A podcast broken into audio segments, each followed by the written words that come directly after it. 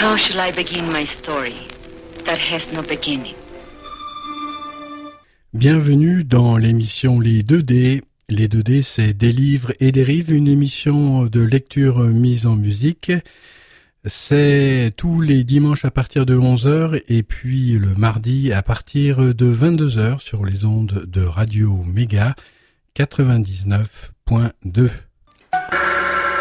There can be no disgrace in the expression of love. But without it, a man can be coarsened and degraded in mind, body, and soul. Bienvenue, amis auditrices, amis auditeurs euh, des 2D. Les 2D, c'est des livres et des rives, une émission de lecture mise en musique et c'est tous les dimanches à 11h euh, que vous avez la possibilité d'écouter cette émission sur Radio Méga 99.2 www.radio-méga.com à 11h et il y a une rediffusion le mardi à 22h.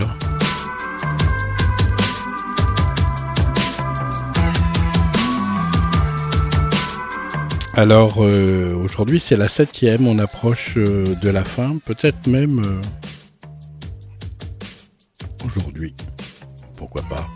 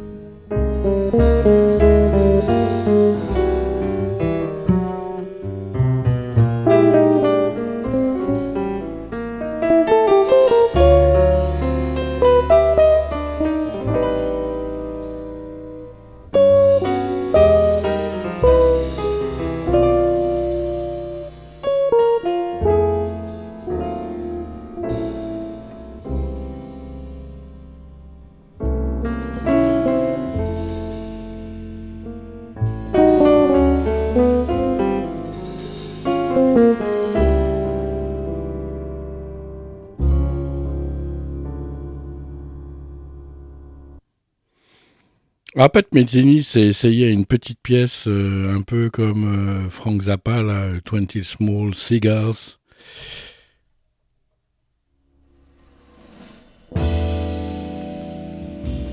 Raouf parlait maintenant de Kekos qui avait une dette envers lui. Moi je dis que c'est parce qu'on est devenu une pointure qu'il faut oublier les camarades de la première heure, répéta-t-il trois fois de suite. Les deux autres opinaient du sous-chef. Un peu plus loin, un type vint s'accouder au comptoir. Son visage entier semblait jauni par la nicotine. Un caniche gras comme un mouton bonsaï l'accompagnait.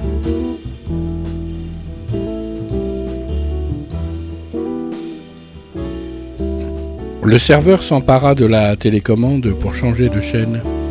Naoufel fut incapable de résister à l'attraction. Le match de foot avait fait place à une retransmission des 24 heures du Mans sous la pluie. Des gens en ciré regardaient les voitures passer, les phares allumés et les essuie-glaces en marche. Pour corser le spectacle et doubler les recettes, il aurait fallu lancer une deuxième course simultanée en sens inverse. Chaque concurrent qui en doublait un autre aurait donc une chance sur deux de se prendre une voiture de plein fouet. Pour le moment, en tout cas, il ne se passait rien. Naoufel s'imposa l'astreinte mentale de dévier son regard de l'écran vers le mur en face de lui.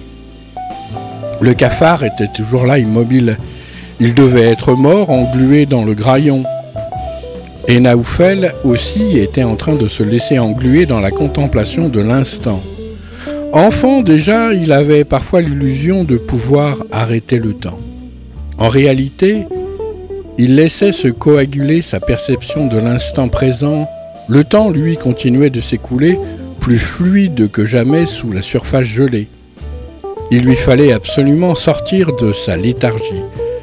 Chaque seconde qui passait rapprochait ses os et sa chair d'une meule mécanique, mais cette vision d'horreur ne faisait que le tétaniser davantage.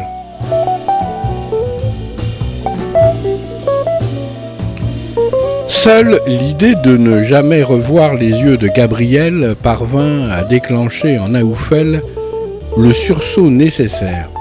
D'un geste froussement machinal, il sortit son petit vaporisateur.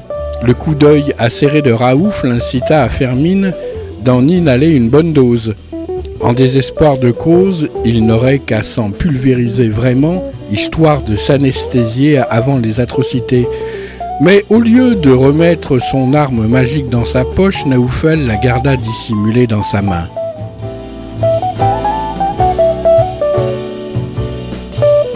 Abderraouf eut soudain la bonne idée de se baisser pour refaire son lacet. Nafnaf laissa prendre son bras et lui sulfata au moins un quart de l'atomiseur dans le groin. Dans le même temps, il se pencha de l'autre côté pour éviter le nuage anesthésiant. Après un long temps d'apnée, Nafnaf se redressa. Son cousin pointait aux abonnés absents. Les dommages collatéraux n'étaient pas inintéressants. Le meunier était dans les vapes ainsi que le serveur. Le caniche, venu malencontreusement renifler à leurs pieds, était couché sur le flanc, les yeux révulsés. Big Ben euh, sirotait son pastis, un œil sur la télé. Sans lui laisser le temps de réagir, Naf Naf le flitoxa dans la foulée. Puis il entraîna son cousin hors du bistrot.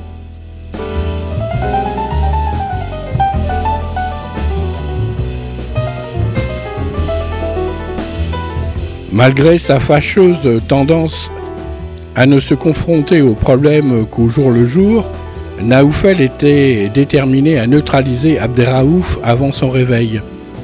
Sa survie était en jeu.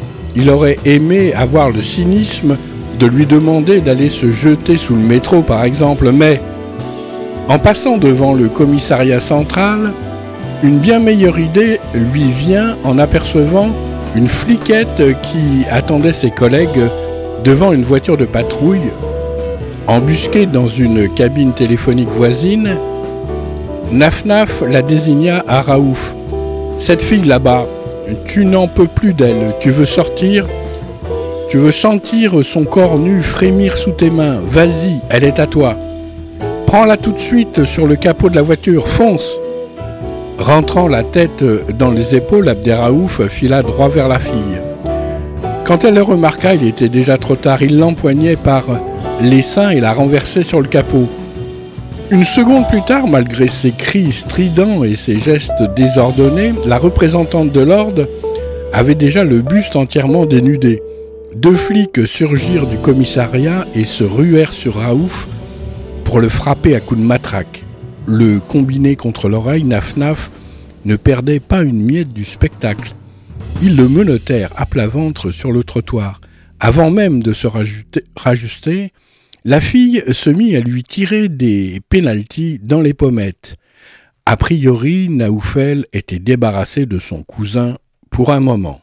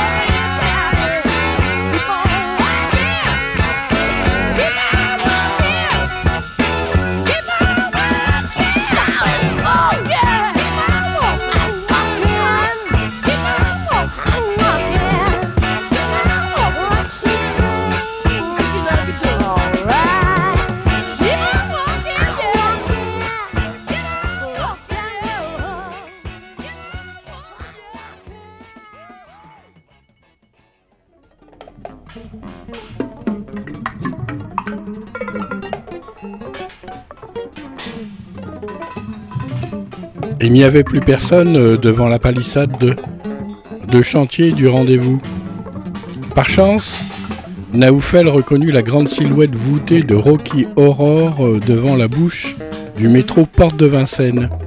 Il insista pour maintenir la visite prévue chez Philippard et chez la vieille russe, mais MLQ décréta qu'elle n'en avait fini avec ce quartier. Nafnaf protesta, vantant le charme des voix désaffectées de la petite ceinture.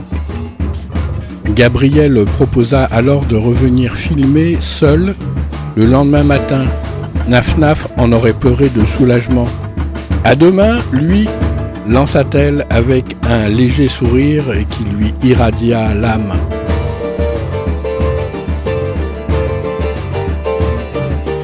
Tandis que la mobilette euh, fonce dans les rues, j'explore à tâtons le contenu de la sacoche. Un chiffon, une clé à bougie, des rustines et un sac à main. Optant pour la solution la plus audacieuse, j'ouvre la fermeture éclair et me tapis euh, tout au fond du bric-à-brac d'objets typiquement féminins. Quand la mobilette s'arrête, une jolie main saisit le sac tandis que sa sœur, la droite, farfouille autour de moi à la recherche d'un trousseau de clés. Aimanté par cette irruption de chaleur humaine, je dois me faire violence pour esquiver le contact. Même à travers le métal de la clé, je me sens électrisé par un courant magnétique.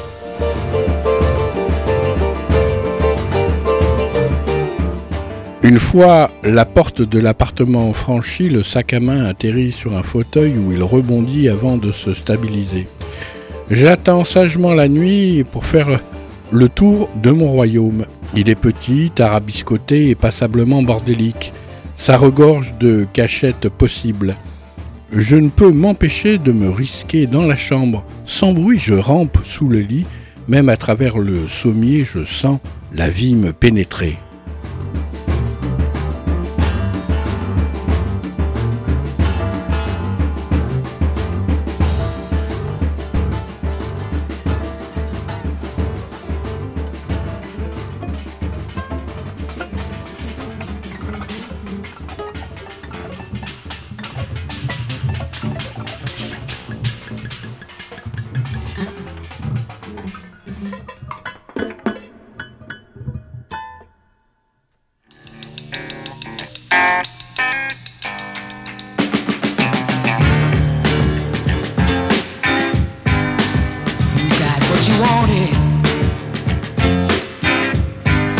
you don't want what you got. Once I was a thrill to you.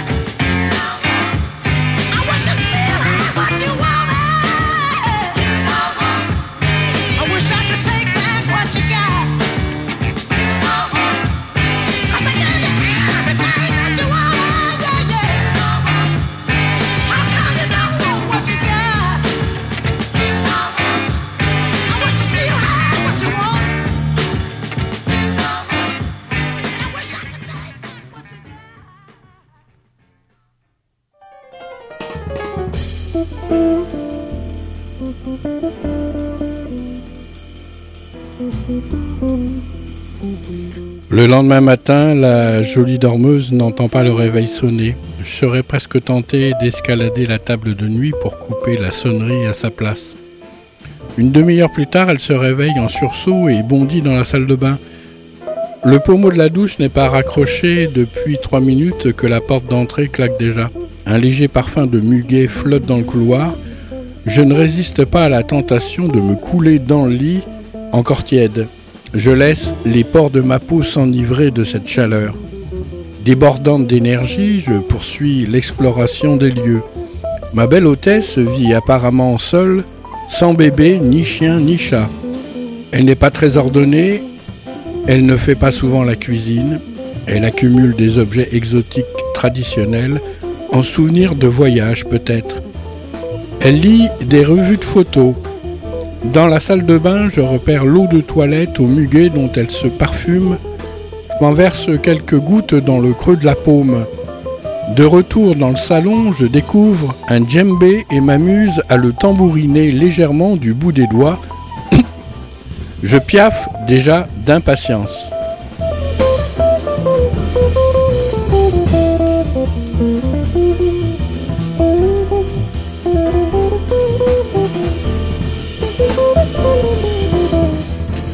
Ma charmante n'a pas d'horaire régulier. Il lui arrive de ne pas sortir de toute la journée, comme de s'absenter deux jours d'affilée. Souvent, elle s'en va le soir pour ne rentrer que très tard dans la nuit. Mais parfois aussi, pour mon plus grand plaisir, elle se met au lit dès la fin d'après-midi avec un livre et ne bouge pas avant le lendemain. Au fil des jours, j'ose me rapprocher chaque fois un peu plus.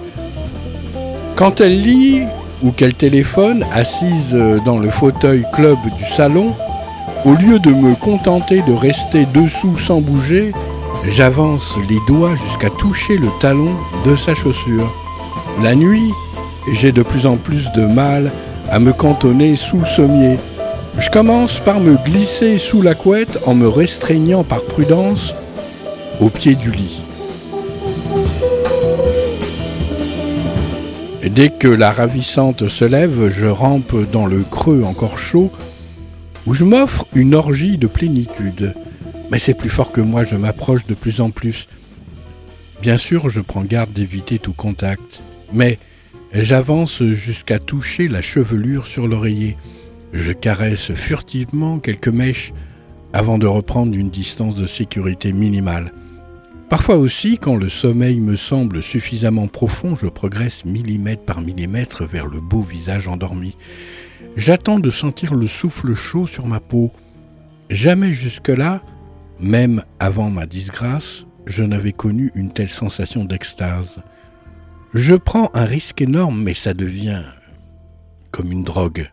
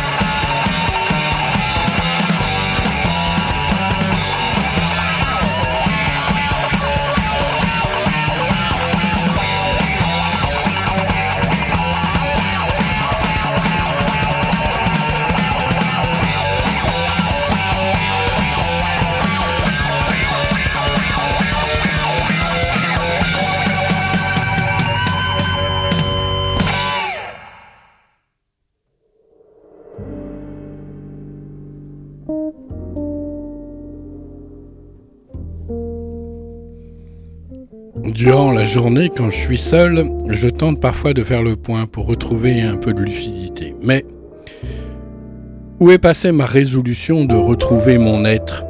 Je devrais logiquement me cacher chaque jour au fond du sac à main ou dans la poche de la vareuse de la belle pour me donner au moins une chance de recroiser la piste de mon vrai maître.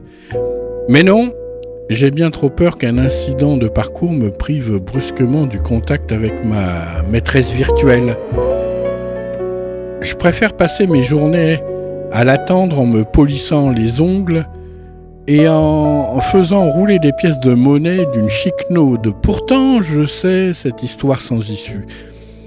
À force de prendre de plus en plus de risques, je finirai par trahir ma présence et j'aurai la douleur de recevoir dégoût haine et rejet en réponse à ma ferveur.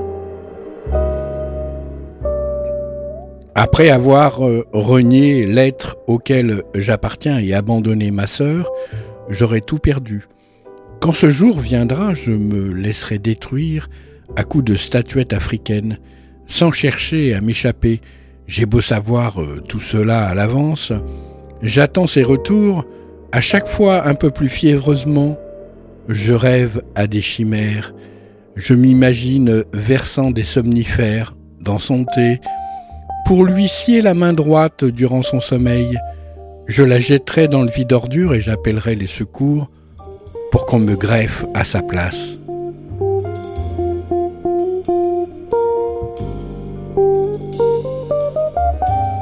Abderraouf, au Niouf, pour des lustres, rien ne semblait devoir compromettre le rendez-vous de Naoufel avec Gabriel. Pourtant, il ne ferma pas l'œil de la nuit. Le souffle oppressé par l'appréhension, il arriva au lieu de rendez-vous avec deux heures d'avance et un début d'angine. Durant plus d'une heure, le pharaon tout en capoque 1 vient sensibiliser Nafnaf au drame de la déforestation en Amazonie. Puis il remonta chez lui pour lui apporter un tube de comprimé pour les maux de gorge. Par chance, il devait partir travailler, sinon Naf-Naf euh, se le coltinait jusqu'au départ de Gabriel. Soudain, la moto bécane orange fut là, devant lui. Gabriel monta sur le trottoir et coupa le moteur. Tandis qu'elle enlevait son casque, Naoufel enfourna un comprimé pour la gorge afin de se donner une contenance. En voulant répondre au sourire de Gabriel, il constata que les cachets n'étaient pas assucés mais effervescents. Il dut avaler au fur et à mesure l'émulsion avant qu'elle ne lui remonte par les sinus et ne ressorte par les trous de nez. Gabriel extirpa une toute petite caméra d'une des sacoches. On y va, fit-elle, levant ses yeux d'émeraude vers Naoufel qui déglutissait. Oui, murmura-t-il, les lèvres serrées, sans parvenir toutefois à réprimer un peu de mousse blanchâtre aux commissures. Le temps qu'elle se penche sur son cadenas, il cracha le comprimé dans le caniveau.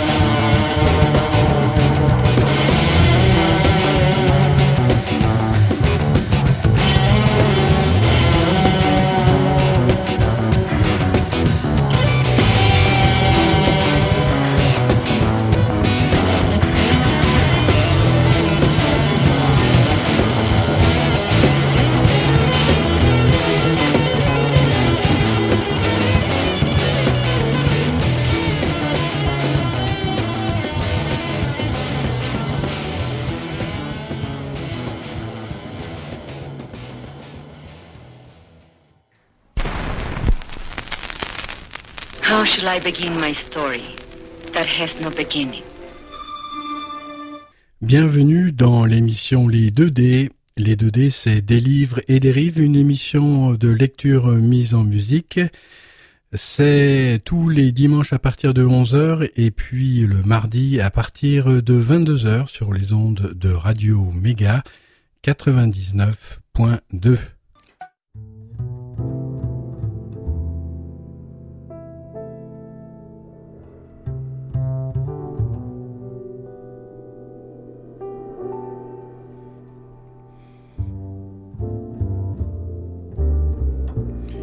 Ils marchèrent en silence jusqu'au flanc escarpé du remblai de la petite ceinture. Tant de gens étaient passés par ce point d'accès qu'on aurait dit un sentier de montagne tracé par les chèvres. Juste à l'instant où ils atteignaient les rails rouillés, enfouis sous les herbes folles, le soleil parvint à jouer des coudes entre les nuages. Les tags étaient encore plus envahissants et bariolés qu'auparavant. Certains parapets entièrement tatoués ne laissaient même plus apparaître un centimètre de ciment.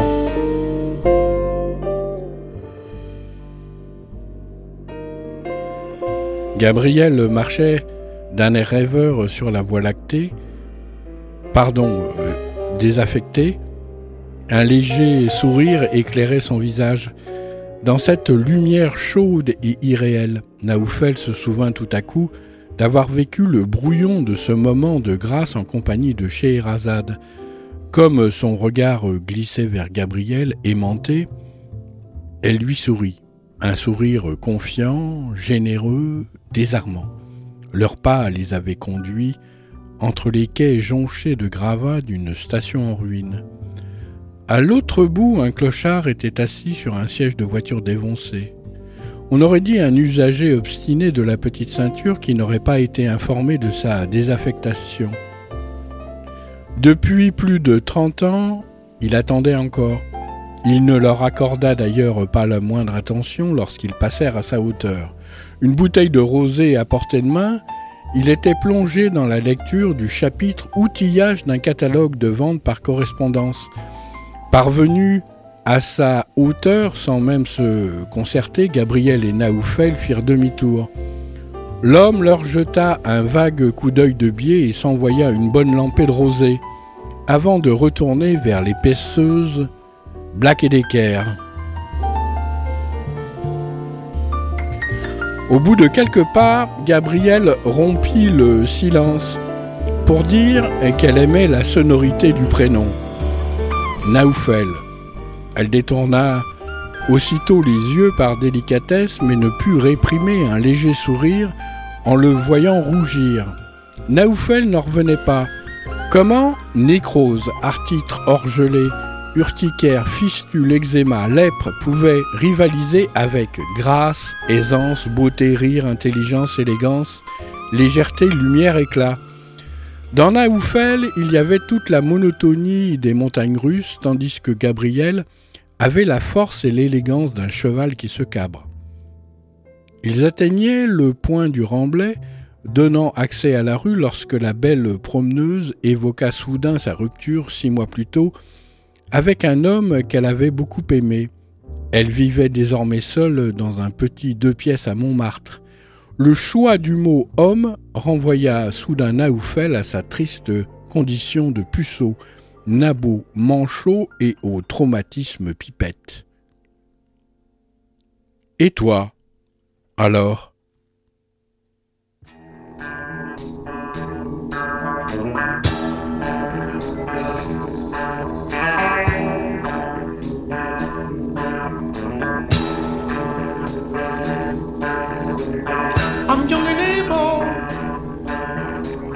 Don't the.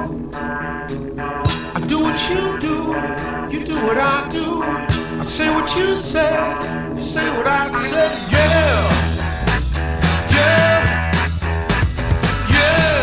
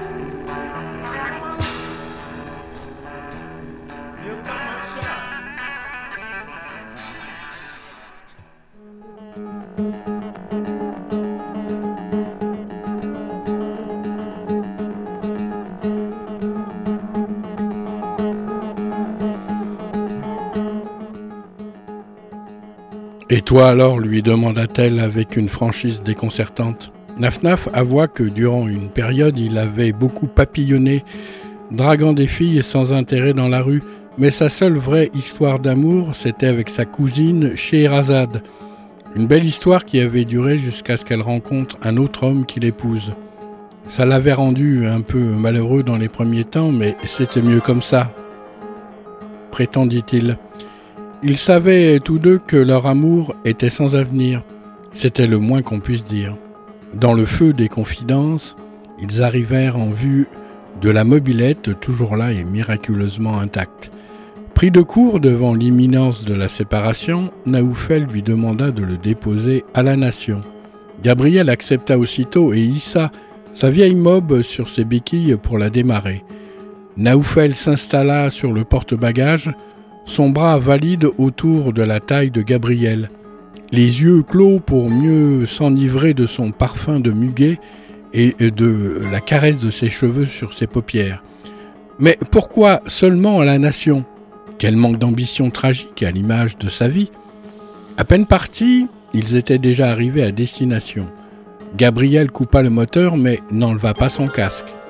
Ils restèrent un moment silencieux, elle s'amusant un peu de leur timidité mutuelle, lui se liquéfiant.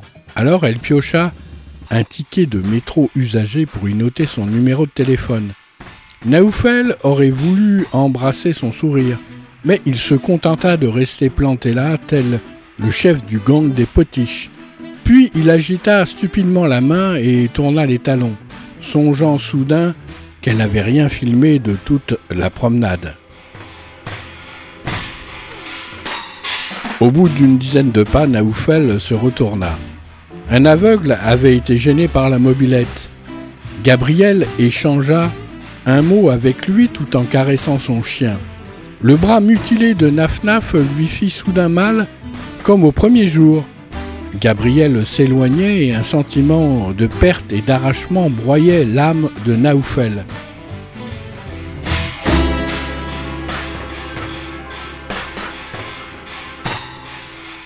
Un après-midi, alors que je suis en train de me brosser les ongles sur le lavabo, ma belle hôtesse rentre inopinément et va droit dans la salle de bain.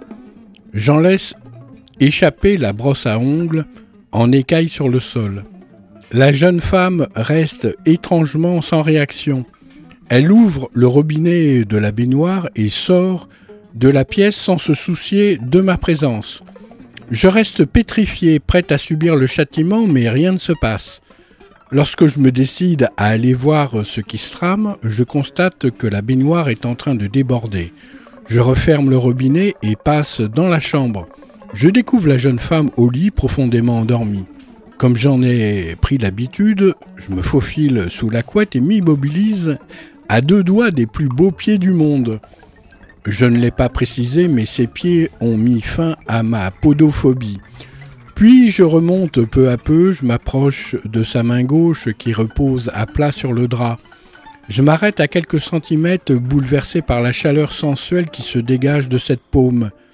Rendue audacieuse par le miracle de n'avoir pas été vue dans la salle de bain, j'avance encore et sans pouvoir me réfréner, je glisse mes doigts sur la paume de cette main. De crainte de la réveiller, je préfère ne plus bouger. Mais la douceur brûlante de sa peau me grise peu à peu et je cherche à augmenter le contact malgré moi. J'entremêle mes doigts et les siens, comme ceux des amants. À partir de là, la raison se retrouve ligotée et bâillonnée dans un réduit sans lumière, tandis que l'intuition sensuelle prend les commandes. Je remonte lentement le long du bras, feutrant les points de contact me laissant glisser à fleur de peau. De glissement en effleurement, j'atteins l'arrondi de l'épaule et m'y dépose de tout mon poids. Je m'immobilise enveloppante. Mes doigts exercent une pression croissante. Je ne rencontre aucune réticence. Au contraire même, je sens un abandon qui m'incite à poursuivre ma conquête. Je franchis la clavicule et m'approche très délicatement de la gorge que je caresse puis enserre avec une infinie délicatesse. En une seule caresse mouvante, je redescends ensuite vers le thorax, puis bifurque vers le sein gauche. Je le contourne sans le toucher, puis l'épouse entièrement. Les fluides et les ondes captées par les pores de ma paume me transportent de l'ivresse à la transe. Je malaxe ce sein, effleure le téton, gonflé comme un bourgeon. Je le titille, le pince, fais mine de m'en désintéresser. Le reprends par surprise et le triture. Je batifole, puis je roule sur moi-même pour m'emparer de l'autre sein. Désormais rien au monde, ni tremblement de terre, ni cataclysme nucléaire, ne pourrait stopper ma reptation joyeuse le long du ventre chaud qui ondule sous ma paume. Je reste ensuite un long moment immobile, tapis dans la broussaille soyeuse du pubis. Son bassin se cambre imperceptiblement. L'index, le majeur et l'annulaire se dressent, se tendent et s'insinuent comme des antennes de velours.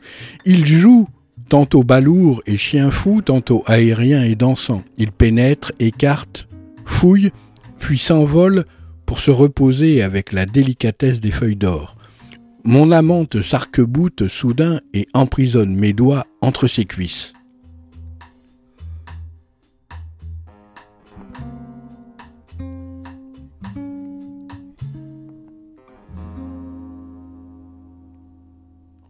Dire que j'avais rêvé jadis que l'être auquel j'appartiens devienne virtuose, peintre ou sculpteur, tout cela me paraît si vain.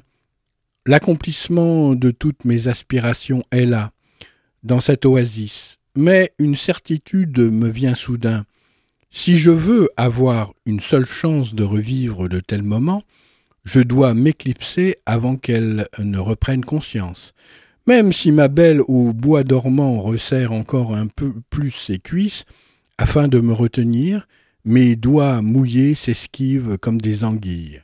Je descends sur la moquette et vais me dissimuler sous la petite commode en osier où elle range ses dessous. J'ai envie de réveiller l'immeuble entier en allant marteler mon bonheur sur le djembé.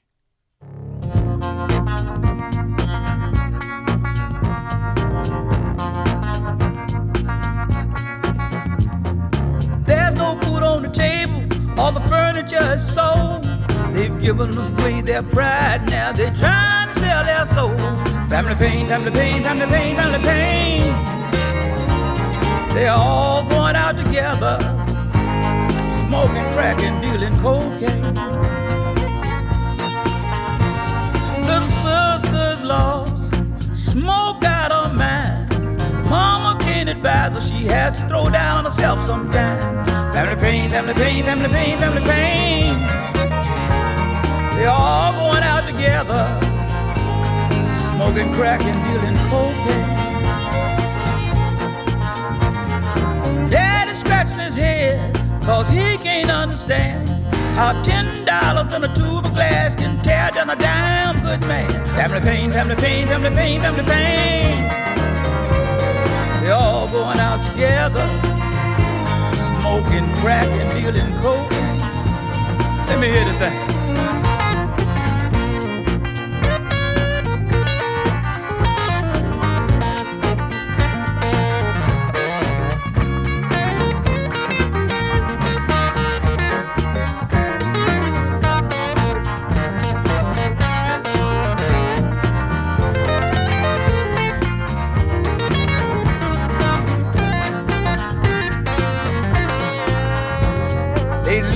Make believe world, all their hopes of the shiny pack. All they want to do is stay high. What kind of life is that? Family pain, family pain, family pain, family pain. All going out together, smoking crack and dealing cocaine. Now, that ain't no life. That ain't going nowhere. I mean, everybody's caught up except Daddy. It won't be long before he'll be caught up because he wants to keep her. That's the way it always happens. The bad one always drag in the good one, the good one thinks he can make the bad one better.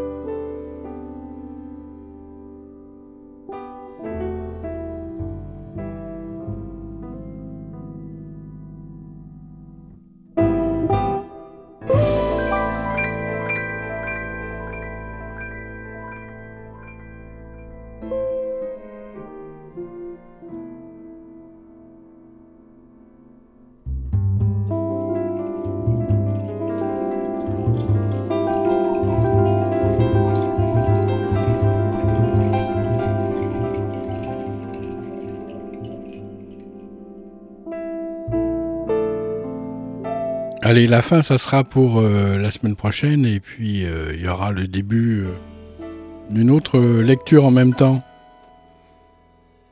Mais je sais pas quoi encore. Tant il y a un livre qui a atterri dans mon tiroir, là, je sais pas d'où il vient. Pour le lire, il me faut 1500 euros.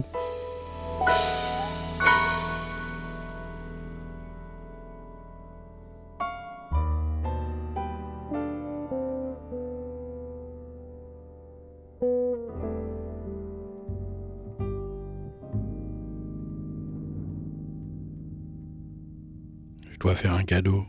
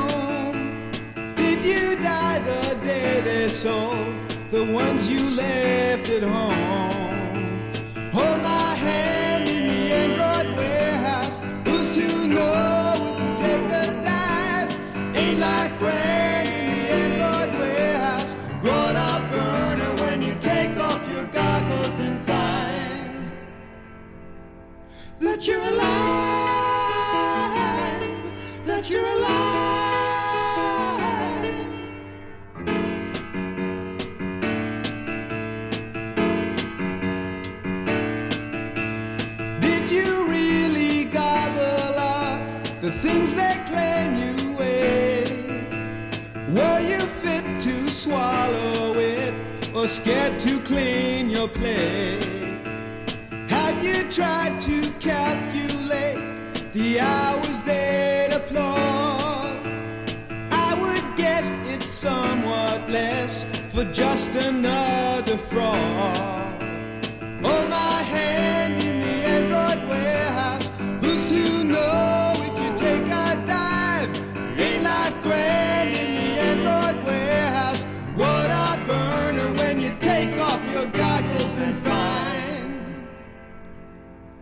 that you're alive, that you're alive, that you're alive.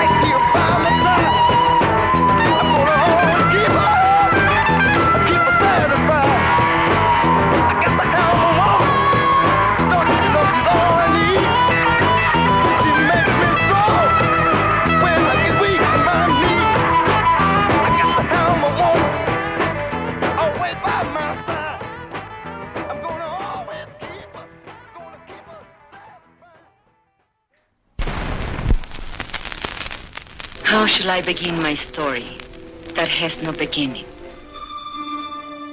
Bienvenue dans l'émission Les 2D. Les 2D, c'est des livres et des rives, une émission de lecture mise en musique. C'est tous les dimanches à partir de 11h et puis le mardi à partir de 22h sur les ondes de Radio Méga 99.2.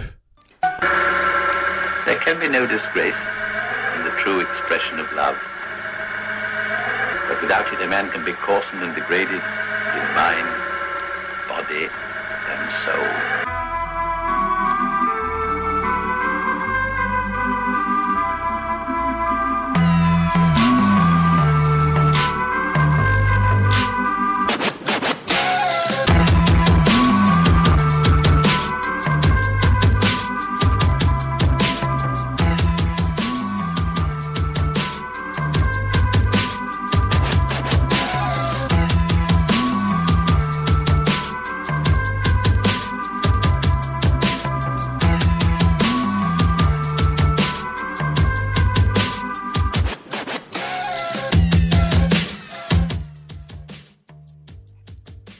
Merci de votre fidèle écoute, amis auditrices, amis auditeurs euh, des 2D, des livres et des rives, une émission de lecture mise en musique.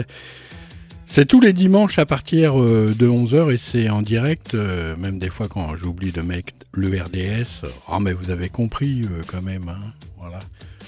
La suite des programmes de Radio Méga pour ce dimanche. Bientôt le journal de RFI.